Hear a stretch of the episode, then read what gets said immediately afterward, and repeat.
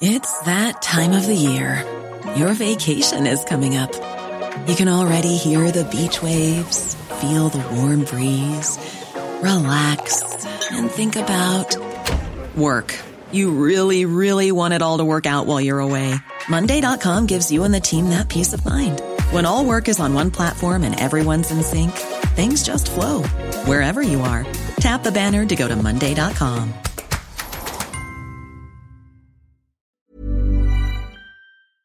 This podcast contains explicit language. So that happened. This week, the primary season finally came to a merciful and historic end, with Hillary Clinton reeling off a series of decisive primary victories one day after the Associated Press reported that she'd earned the backing of a sufficient number of superdelegates to take her to the nomination. But now comes the tricky part. Clinton has to forge a path forward in a way that integrates the durable legacy left behind by her opponent, Bernie Sanders. We'll commemorate the beginning of what will be a very interesting challenge for the new Democratic standard bearer. Meanwhile, on the other side of the docket, Donald Trump has found his own support with Republican elites eroding badly, days after he'd earned the endorsement of House Speaker Paul Ryan. Trump's problem may be the fact that the general election season brings a higher intensity of scrutiny than he's ever faced in his career. But Trump's saving grace may be the fact that with so much to scrutinize, how will any of it stick? Maybe too much of a bad thing is a good thing. Finally, we are weeks away from the opening ceremonies of the Summer Olympics in Rio de Janeiro, Brazil. Back when Rio won the IOC's bid, Brazil was enjoying a booming economy and looking forward to joining the ranks of elite nations. Now, in the midst of a historic recession, massive political strife, and the ongoing Zika outbreak, this Olympic Games might be a disaster in the making, with Rio's impoverished population caught in the middle. I'm Jason Linkins with Huffington Post reporters Zach Carter, Amanda Terkel, Travis Waldron, and Christina Wilkie. Here's what happened first.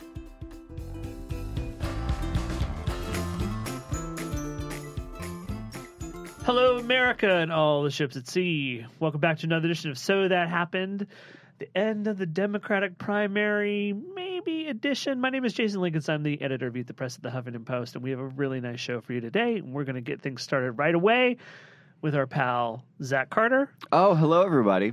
Hey, Zach. So, so strange to see you on this show. Yeah, always. Always a strange thing.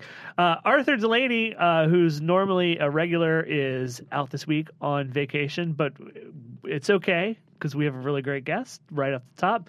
Our own deputy bureau chief.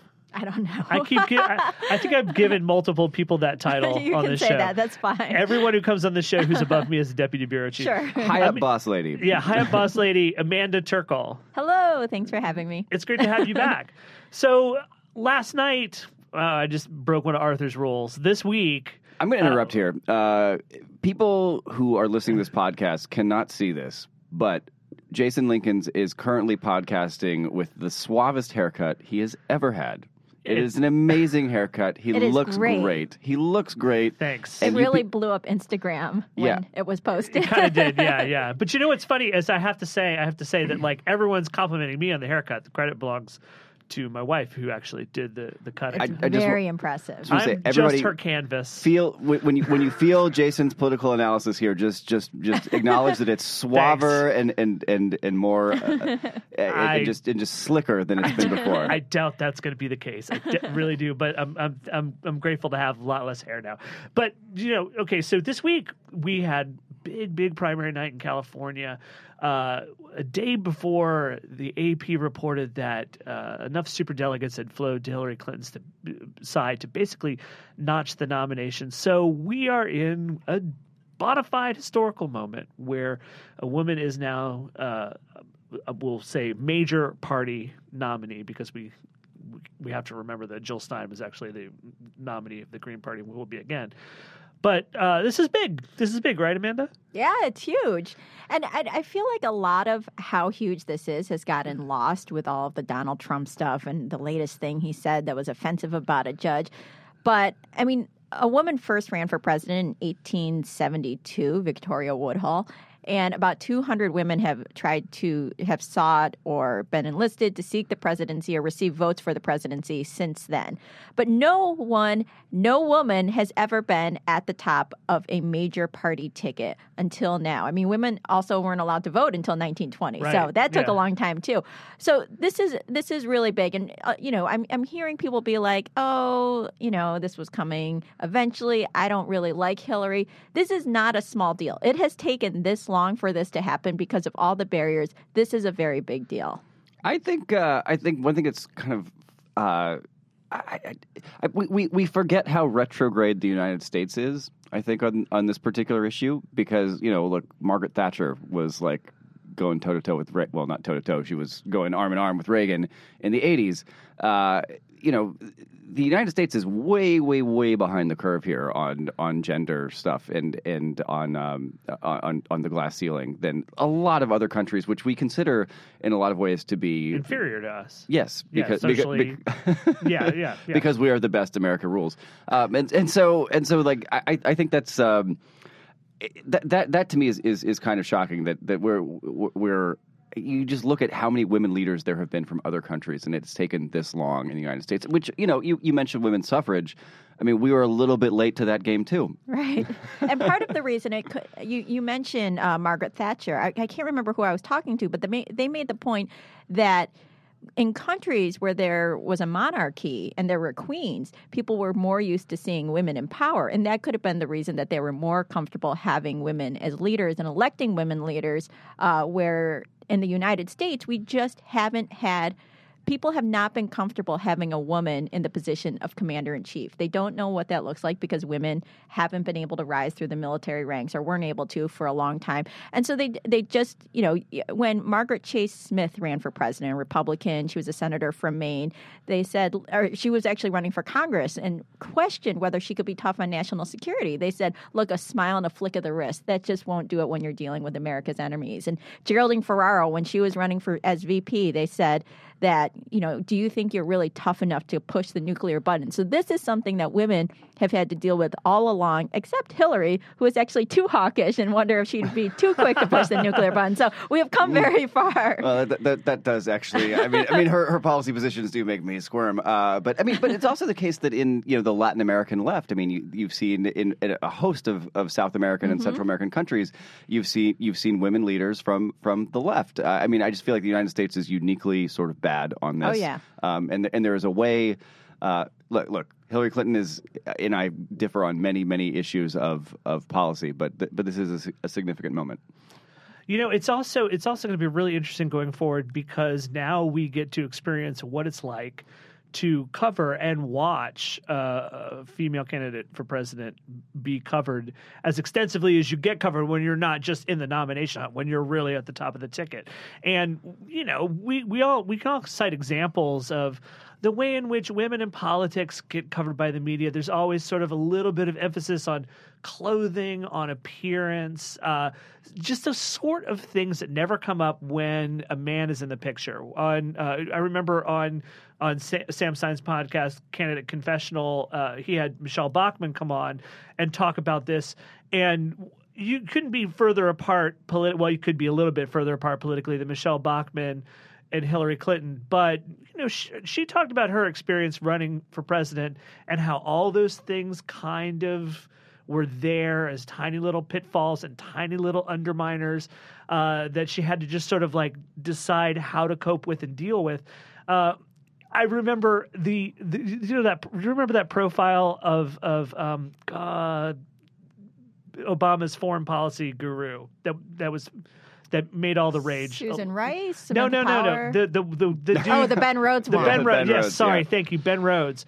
Uh, buried in that piece, and I'm not sure. Um, it may have escaped a lot of people's attention, but Samantha Power is mentioned in it.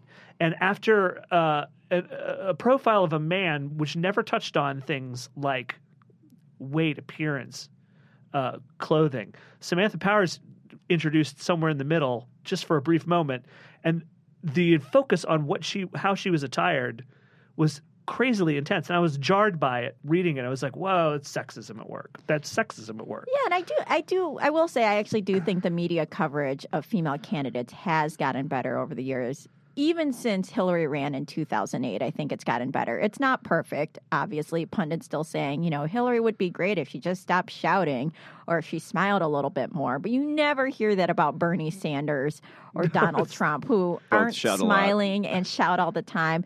But where we will, you know, Hillary's gender will come up obviously because I mean it should. She is a woman and she is running to be president. But because Donald Trump is going to make an issue of it. He already has. He has already said that Hillary is playing the woman card and if it weren't for her gender, she wouldn't be anywhere in the polls, which is wrong. She might actually already have been president Yeah. if it weren't for her gender. So Donald she will be running against Donald Trump who will just bring this up over and over and it will be interesting to see how she deals with it and how the media deals with it. I want to point out that it is okay to celebrate the first woman being nominated from a major party and also still be deeply skeptical about Hillary Clinton's class politics. I think I think you can you can look at these things and say this is a this is a good moment in this respect and also say, you know what? We have real real problems in this economy and it's not obvious that Hillary Clinton has been on the side of you know, I, I think Bernie I, I wrote a piece earlier this week that said essentially Bernie Sanders' campaign was saying politics, contemporary politics is a struggle between financial capital and everybody else, and Bernie Sanders is on the side of everybody else. It's never been obvious in Hillary Clinton's campaign wh- whether whether she's on the side of financial capital or everybody else. I, I think she has the opportunity to to declare herself on the side of everybody else.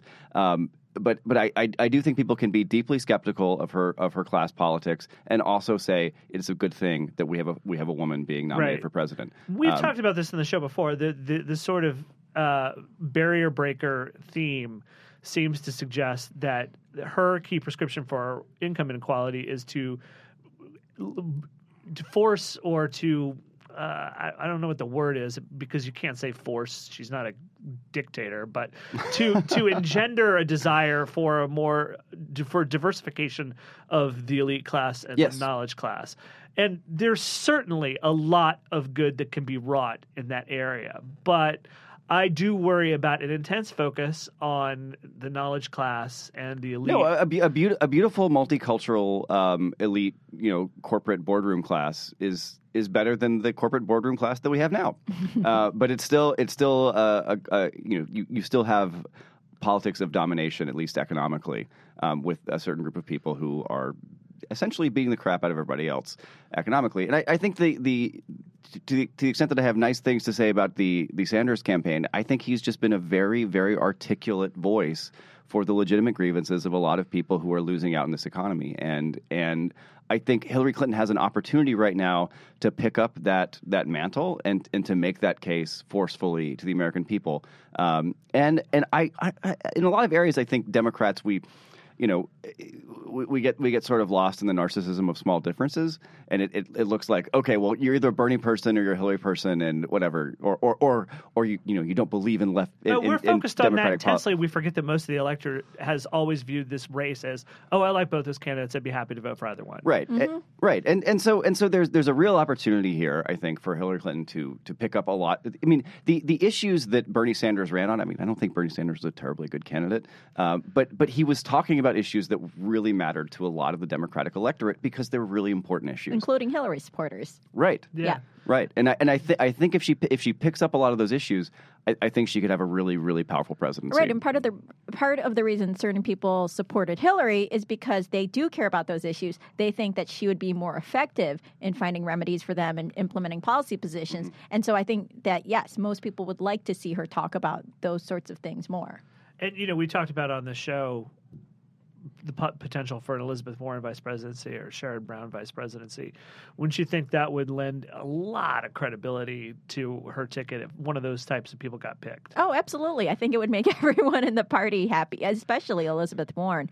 Uh, who you know is just the ideal for many progressives and many people in the party, and it would be exciting to have an all-woman ticket. Harry Reid yesterday, the Senate uh, uh, Minority Leader, said that he thinks the country is ready for that. It's it's time to make up for lost time, and yes, I think either one of them would do a lot to help sort of heal any internal divisions and just get the, you know Bernie's message out there more. Well, you know, uh, to to sort of like uh, bastardize something that RBG said at one time.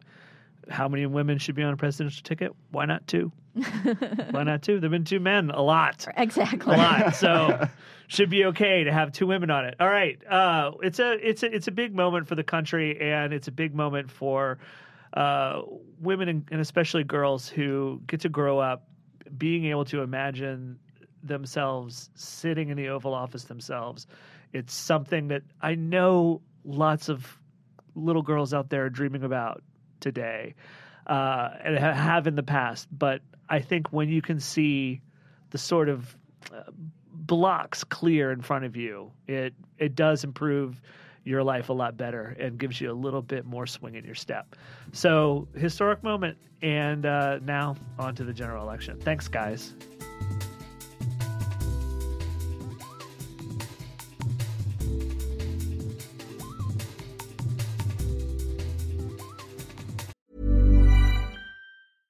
Hey, I'm Ryan Reynolds. At Mint Mobile, we like to do the opposite of what Big Wireless does. They charge you a lot, we charge you a little. So naturally, when they announced they'd be raising their prices due to inflation, we decided to deflate our prices due to not hating you. That's right. We're cutting the price of Mint Unlimited from $30 a month to just $15 a month. Give it a try at mintmobile.com slash switch. $45 upfront for three months plus taxes and fees. Promo rate for new customers for limited time. Unlimited more than 40 gigabytes per month. Slows. Full terms at mintmobile.com. Many of us have those stubborn pounds that seem impossible to lose, no matter how good we eat or how hard we work out. My solution is PlushCare. PlushCare is a leading telehealth provider with doctors who are there for you day and night to partner with you in your weight loss journey. They can prescribe FDA-approved weight loss medications like Wegovy and Zepbound for those who qualify. Plus, they accept most insurance plans. To get started, visit plushcare.com slash weight loss. That's plushcare.com slash weight loss.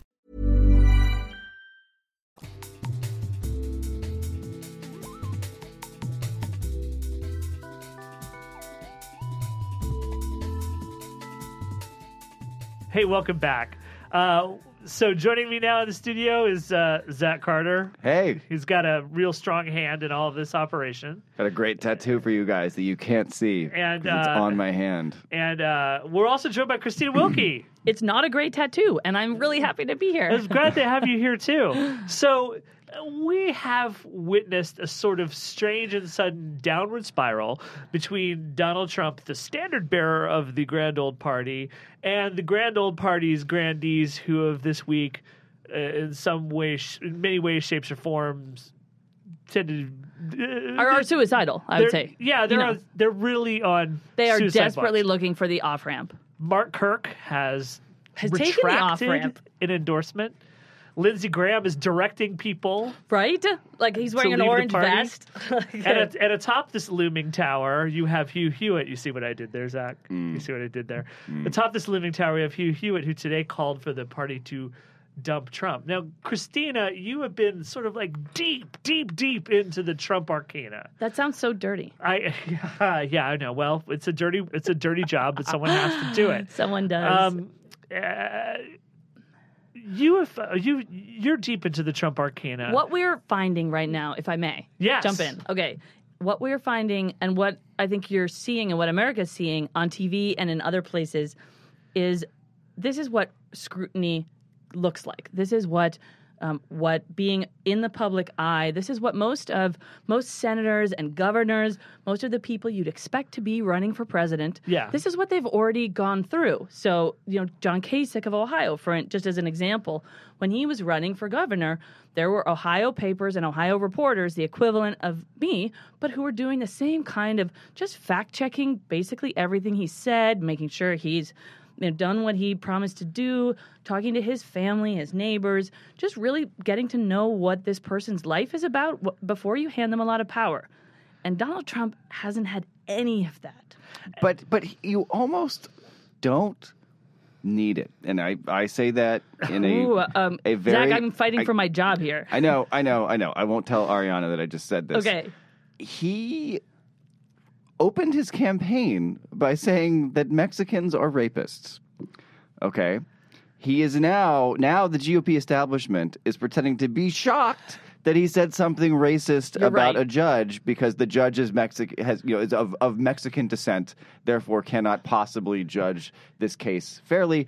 Uh, that is obviously a horribly racist thing that no decent person in American politics can abide by. but are you really surprised? counterpoint, Are you really surprised? He's that- his that own guy- worst oppo. Look, I'll Yeah. tell you, that I'm going to be cynical here. The reason that the, the the fact that he's called out a judge matters is because he's not an abstract. There's no abstractions here. We're not talking about Mexicans that we can't lay a hand to or name. Right, or We're talking literally about a member of the elite governing class. We're literally talking about a sitting judge, someone who's supposed to be passed beyond partisanship, Right. and that's why they're cavelling at it. Is because he's he's a he's a member of of the elite class, and, and then, who represents another branch of of American democracy that Americans actually, despite what you might hear, Americans respect quite a lot their Yeah. judiciary. So so call it what it is. It's it's a it's a it's a sort of class thing, and it's it's it's mean minded and cynical that this kind of thing didn't raise the hackles it's raising Right. when he's calling Mexicans rapists. But it's still lends the notion it lends credence to the notion that these guys walked into a situation with a candidate who no scrutiny had been I- I applied just to wanna underscore because what he you just probably said. has a history of of criticizing elites in this I, I fashion. really, I really want to underscore what you just said because I think it's really important. It's one thing in the to the Republican establishment to dump on undocumented immigrants. It's another thing to dump on people who are part of the Republican conservative intelligentsia. I would go so That's far a as to say different thing. It's yeah. a. It, I would go so far that that's not just limited to Republicans. I think that's limited. I think that's the entire Washington political class. And it's important to remember that that Judge Curiel was appointed by a Republican Arnold Schwarzenegger. So we're literally talking about an American judge appointed by a Republican. oh, and, and a reality, soon-to-be reality television star. The Nexus is really crazy, but. You, you, we've, we've, we, you, you've, you've uncovered some things that, uh, What we're doing now is basically going through a lifetime for Donald Trump of promises that he has made, and he's he he's making some of the same kinds of promises to to the nation, which is that he will make you rich, for instance. And this past week, we've seen an incredible amount of new documents in the Trump University case, which cast grave doubts on Donald Trump's claim that he ever wanted to make anyone else as rich as he is. No, of course. Right. We've also we're also coming off a week where where the Washington Post in particular and the media in general literally had to chase him down to make sure he made good on his promise to donate some 6 million dollars to veterans. Right. Which was a promise that was implicit from the moment he staged a rally against the debate Right. to win a ratings war. and stated over and over. I mean, the incredible thing in some ways about covering Donald Trump is that all that we have all this video and audio of him saying things that are bald-faced lies, and you show it to him or you quote him back to himself, and he. I mean, it's this sort of this gaslighting thing where he makes you think you're crazy, and. I never said that. I never said Exa- wages are too high Right? at You a nationally televised who do you think debate in front are, of millions Missy? of people. Do you know what's that, that whole kerfuffle about Donald Trump posing as, a, as his own spokesman? What was crazy wasn't that he posed as, as his own spokesman. What's crazy is that it's years ago he copped to doing it, Right. and then for some reason started denying it again. It, it, There's no. He has no This guy is the- this there was no the gotcha nominee. there. No. the only Um, gotcha was that we actually got to listen to the recording. So what's going to happen, guys? What's going to happen when the GOP establishment just decides, all right, we, we've we've had enough, and we now have it have an excuse to wrest this thing from the guy at the that convention? presumes that's going to happen. I would put my money on it not happening. I would too, because how does it happen? It doesn't. You Um, Reince just- you Priebus has already vowed to excommunicate anyone who's not on board with the Trump nomination. Right. So the people who actually make the decisions about what rules get played at the convention are all Priebus's people. and it's one that thing. was before the that was before the judge comments. Just But saying. it's one thing to um, for guys like Mark Kirk who are very vulnerable up in Illinois to to renounce Trump. I mean, he's looking at an overwhelmingly basically Demo- blue state that he's trying to win. But let's look. I mean, I think there's more to be to be understood or gleaned from guys like John McCain, who are in a pretty purple state that could go either way this time. And he's not saying, I mean, he's saying that Donald Trump is the most odious person he's ever met, and also he will back him for president. I mean, and Donald Trump and Donald Trump went at McCain, basically basically said that he was like a shitty war hero because he right? got captured. And and, and, and here's a John shitty thing to McCain who say. survived torture in a Vietnamese prison, and he doesn't have the courage to stand up to to a race baiting monster.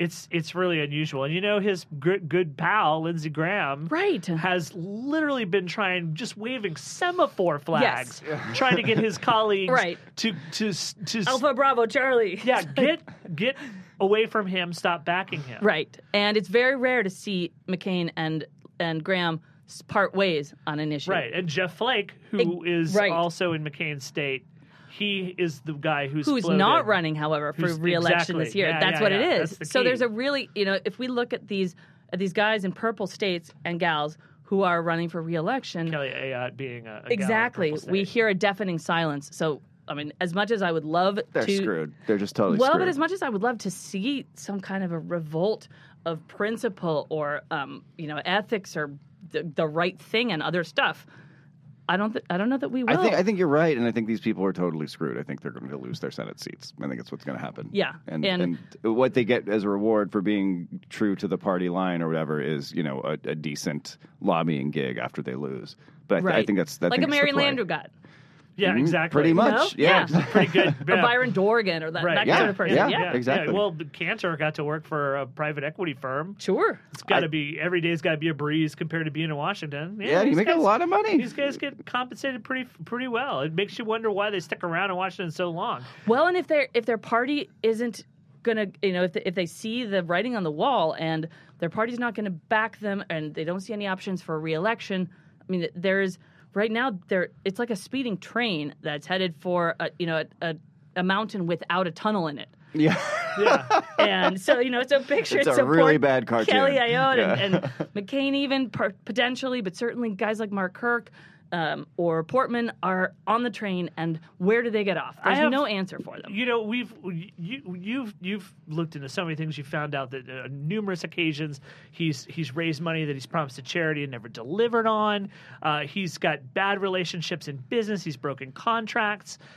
All of this stuff is out there, and you know Democrats are going to use it as oppo. The one part of the sort of political firmament that I haven't been able to really fix on is what are Republican oppo shops likely to do?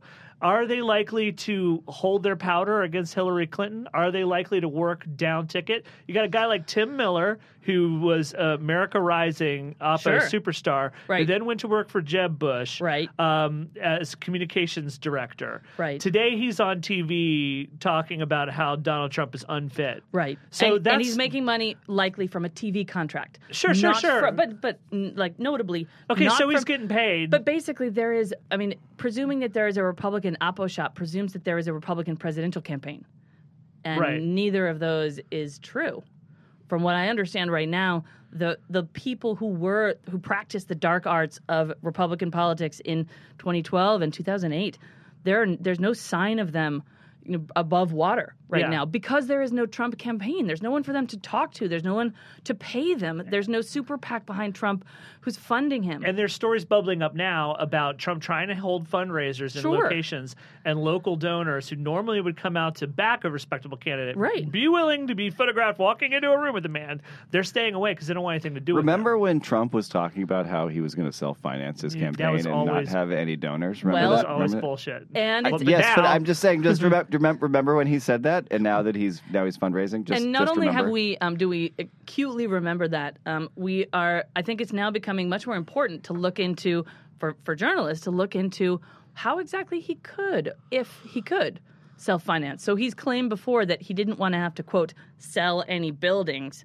unquote In an interview with Bloomberg Yes. today, he Oh. was talking about how he just didn't think he needed to raise a billion or a half billion dollars to run for office, which would cut against the trends of the way campaigns have been financed. yeah decades Uh, and decades of them He literally thinks that he can live off the land of free media. Uh, He's done so far, done pretty well at that so far, though. right. But it's important always to keep in mind whenever we're talking about Trump that so far in America, only 3%, 3 4% of American voters have cast a ballot for Trump.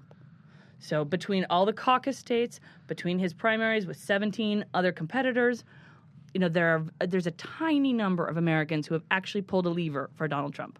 All right. Well, uh, you're right. This is this is the time where the scrutiny is going to become far more intense than he's ever he's ever expected. Whether Republicans see it as as disqualifying, as Right. the the the uh, the the, uh, the judge case. Uh, is it an open question. I think Zach, you're right. It's not a lot of things. A lot of things we're going to find out Trump has done in the past. It's not going to rise to the level of concern, but there still will be. But there's death by a also potential cuts. here to make a um, to begin to to create a wave, and you know, and this is, I mean, if judging by two, tw- 2012 and 2008. Um, in both of those races, the the narratives were defined long before the party's conventions. That's true. So you know, so the the losing candidates in both of those cases, Republicans, effectively lost the races in June and July. Forty-seven percent had already happened, right? all. You know, well, all of this. Al Gore was already boring. John Kerry was already a flip flopper. exactly all that stuff. and so yeah. right so what you know it's it may seem like six months is a long time for from election day Yeah. but the the narratives and the bones of these campaigns are going to be created and affixed in the next six weeks Don't let your opponents define you. Ex- well, Hillary and- Clinton's already gotten a head and clinton already has also a thousand people who are very good at their jobs working to define donald trump But you know what they need? They need a single thing to say about Trump. And there are so many nasty things you can say about Donald Trump that are all true.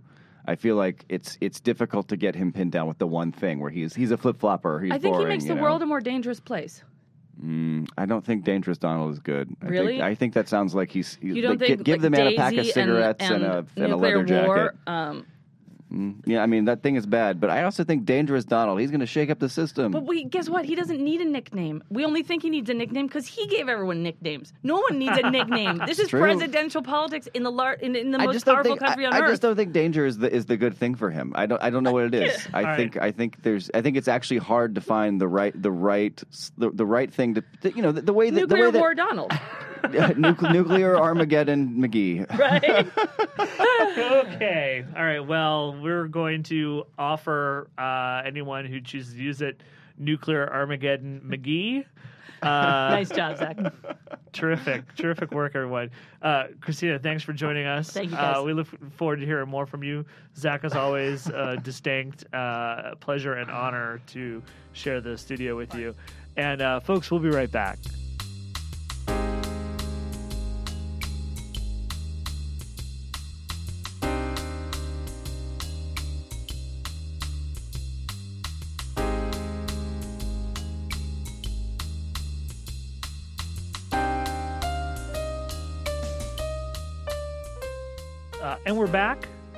So this summer, in a few weeks' time, we're all going to get to see the spectacle of the Olympics. It's going to be held in Rio de Janeiro. It is one of the largest cities in the Americas. It's also one of the poorest cities in America. And it's in Brazil, a nation that is seemingly beset on all sides by multiple crises, including political crises, poverty, and of course, just because you need a new wrinkle in it, the Zika virus. Uh, it could be kind of a disaster. And here to talk about all the ways in which the Rio Olympics could be the last ones we ever have, Travis Waldron. I'm not that pessimistic. You're not? not okay. that, not quite. All right, there will be another Summer Olympics after this. Um, Travis, you've written extensively about this, and I imagine that you've been steeped in Braziliana at this point in time. Um, but when the World Cup came to Brazil, it was kind of, in the end, a bit of an economic boondoggle for the country. And now they're going to take the Olympics. This is like a double atomic bomb boondoggle for a nation that has so many problems.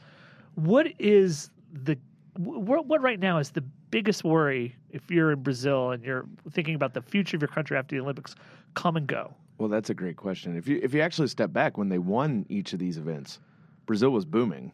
They were pretty much the fastest growing country in the Western Hemisphere, Yeah. and they were trailing only China and maybe India around the world. I mean, they were talking about being as big or bigger than France by this time. By the time they hosted these events, so I think that you know if you if you really zoom out, the economy is the biggest immediate issue threatening them. It, it they're in the deepest recession that they've had in maybe a century.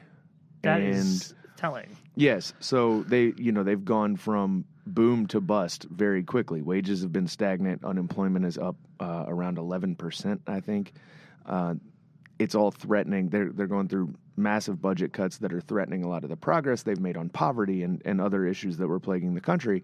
And then you mix in now this political scandal that people are starting to get more familiar with, Yeah. which has led to the temporary impeachment right now of Dilma Rousseff, the president, and the institution of a new government, but has also wrapped up uh, a bunch of other politicians in both parties in the Senate and the lower body. Uh, it's you know they have corruption, they have an economic crisis, and and then that's really only the start of it when it comes to the Olympics and and what the Olymp- what effect the Olympics might have.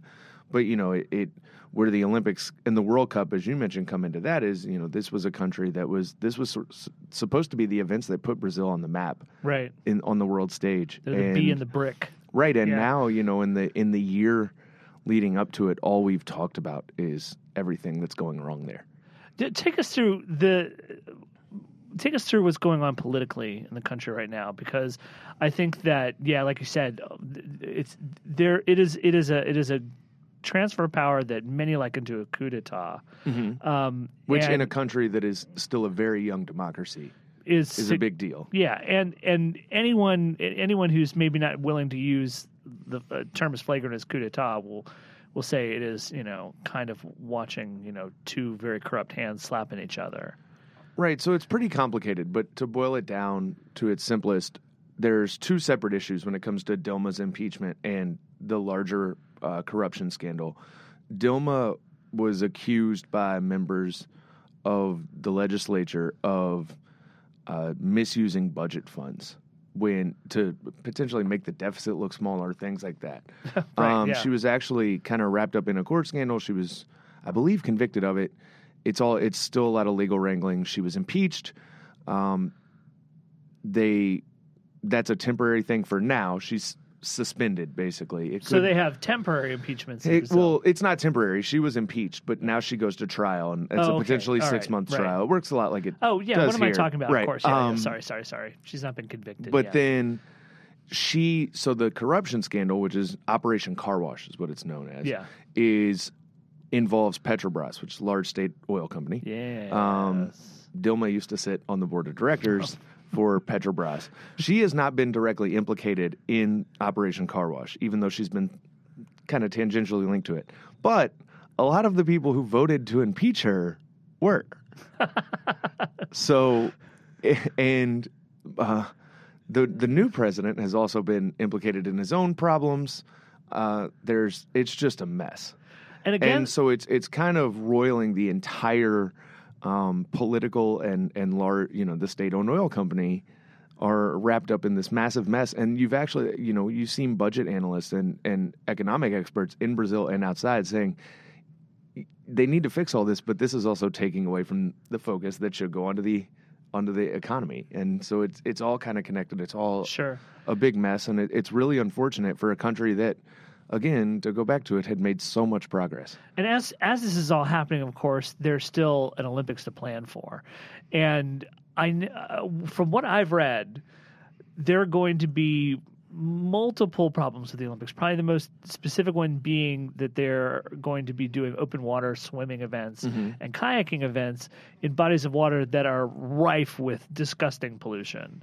Is there any hope in hell that they are going to clean that up? Because it was a promise Well, I to mean- clean to clean this up and get prepared yeah, for it. I, I wrote last couple This is weeks this ago. is by the way the the promise everybody Yeah. who sells an Olympics right, makes. right. And I wrote a couple weeks ago. I think that Guanabara Bay, which is the the bay where most of these, it's the massive bay in Rio, is probably the biggest, most obvious example of the lies of the Olympic legacy in Rio.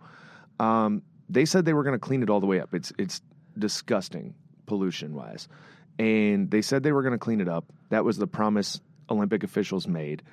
They haven't done it. Uh, they haven't even gotten close, and it's likely going to be pretty clean for the Olympians. At least that's what the IOC says. They've erected these temporary barriers to hold trash back in, in parts of it.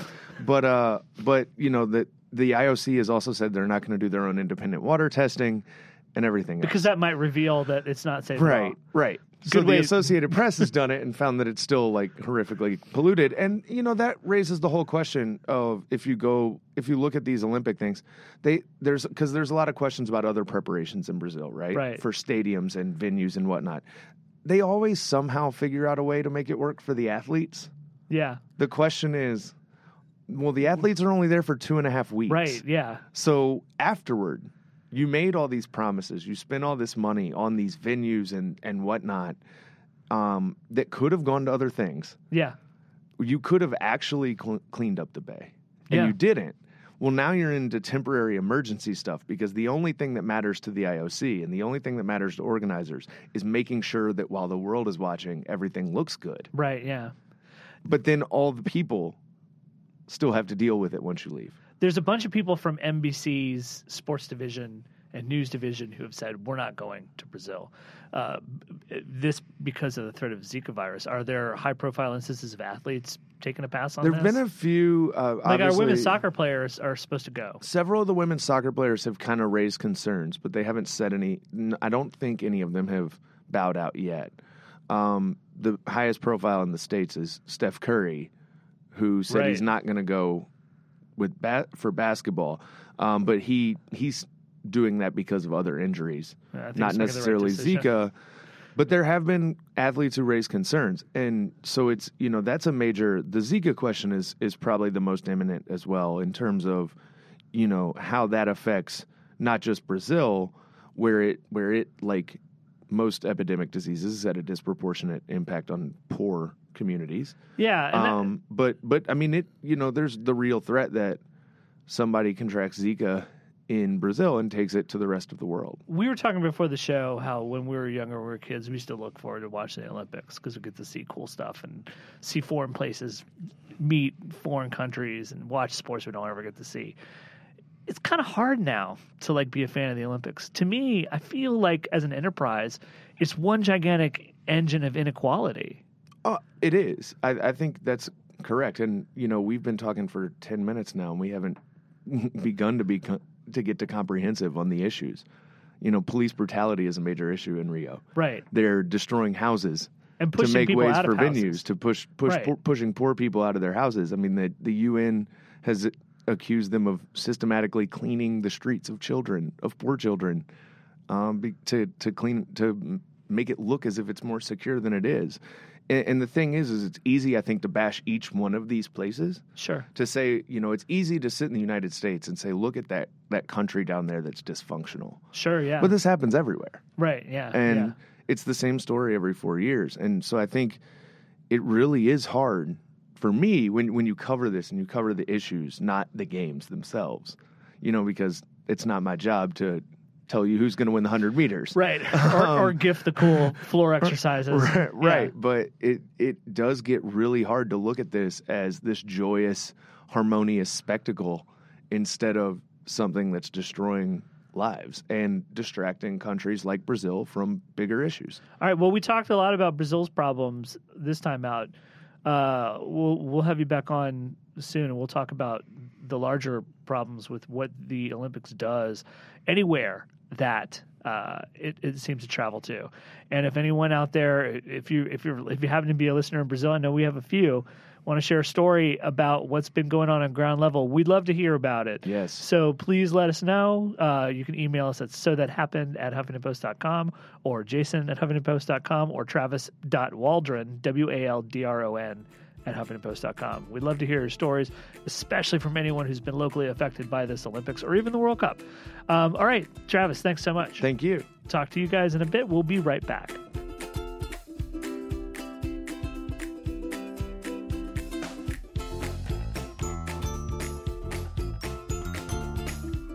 So that's what happened this week. This podcast was produced, edited, and engineered by Christine Conetta. Our executive producer is Nick Offenberg. I'm Jason Linkins. This week we were joined by Huffington Post reporters Zach Carter, Amanda Terkel, Travis Waldron, and Christina Wilkie. So That Happened is available on iTunes at itunes.com slash so that happened. Check out the whole family of Huffington Post podcasts in the iTunes store. And while you're there, subscribe and tell your friends. If there's something you'd like to hear us talk about, please send an email to so that happened at huffingtonpost.com.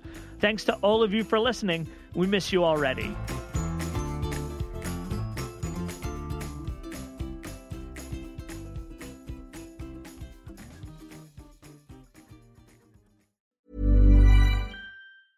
Even when we're on a budget, we still deserve nice things. Quince is a place to scoop up stunning high end goods for 50 to 80% less than similar brands. They have buttery soft cashmere sweaters starting at $50, luxurious Italian leather bags, and so much more. Plus, Quince only works with factories that use safe, ethical, and responsible manufacturing. Get the high-end goods you'll love without the high price tag with Quince.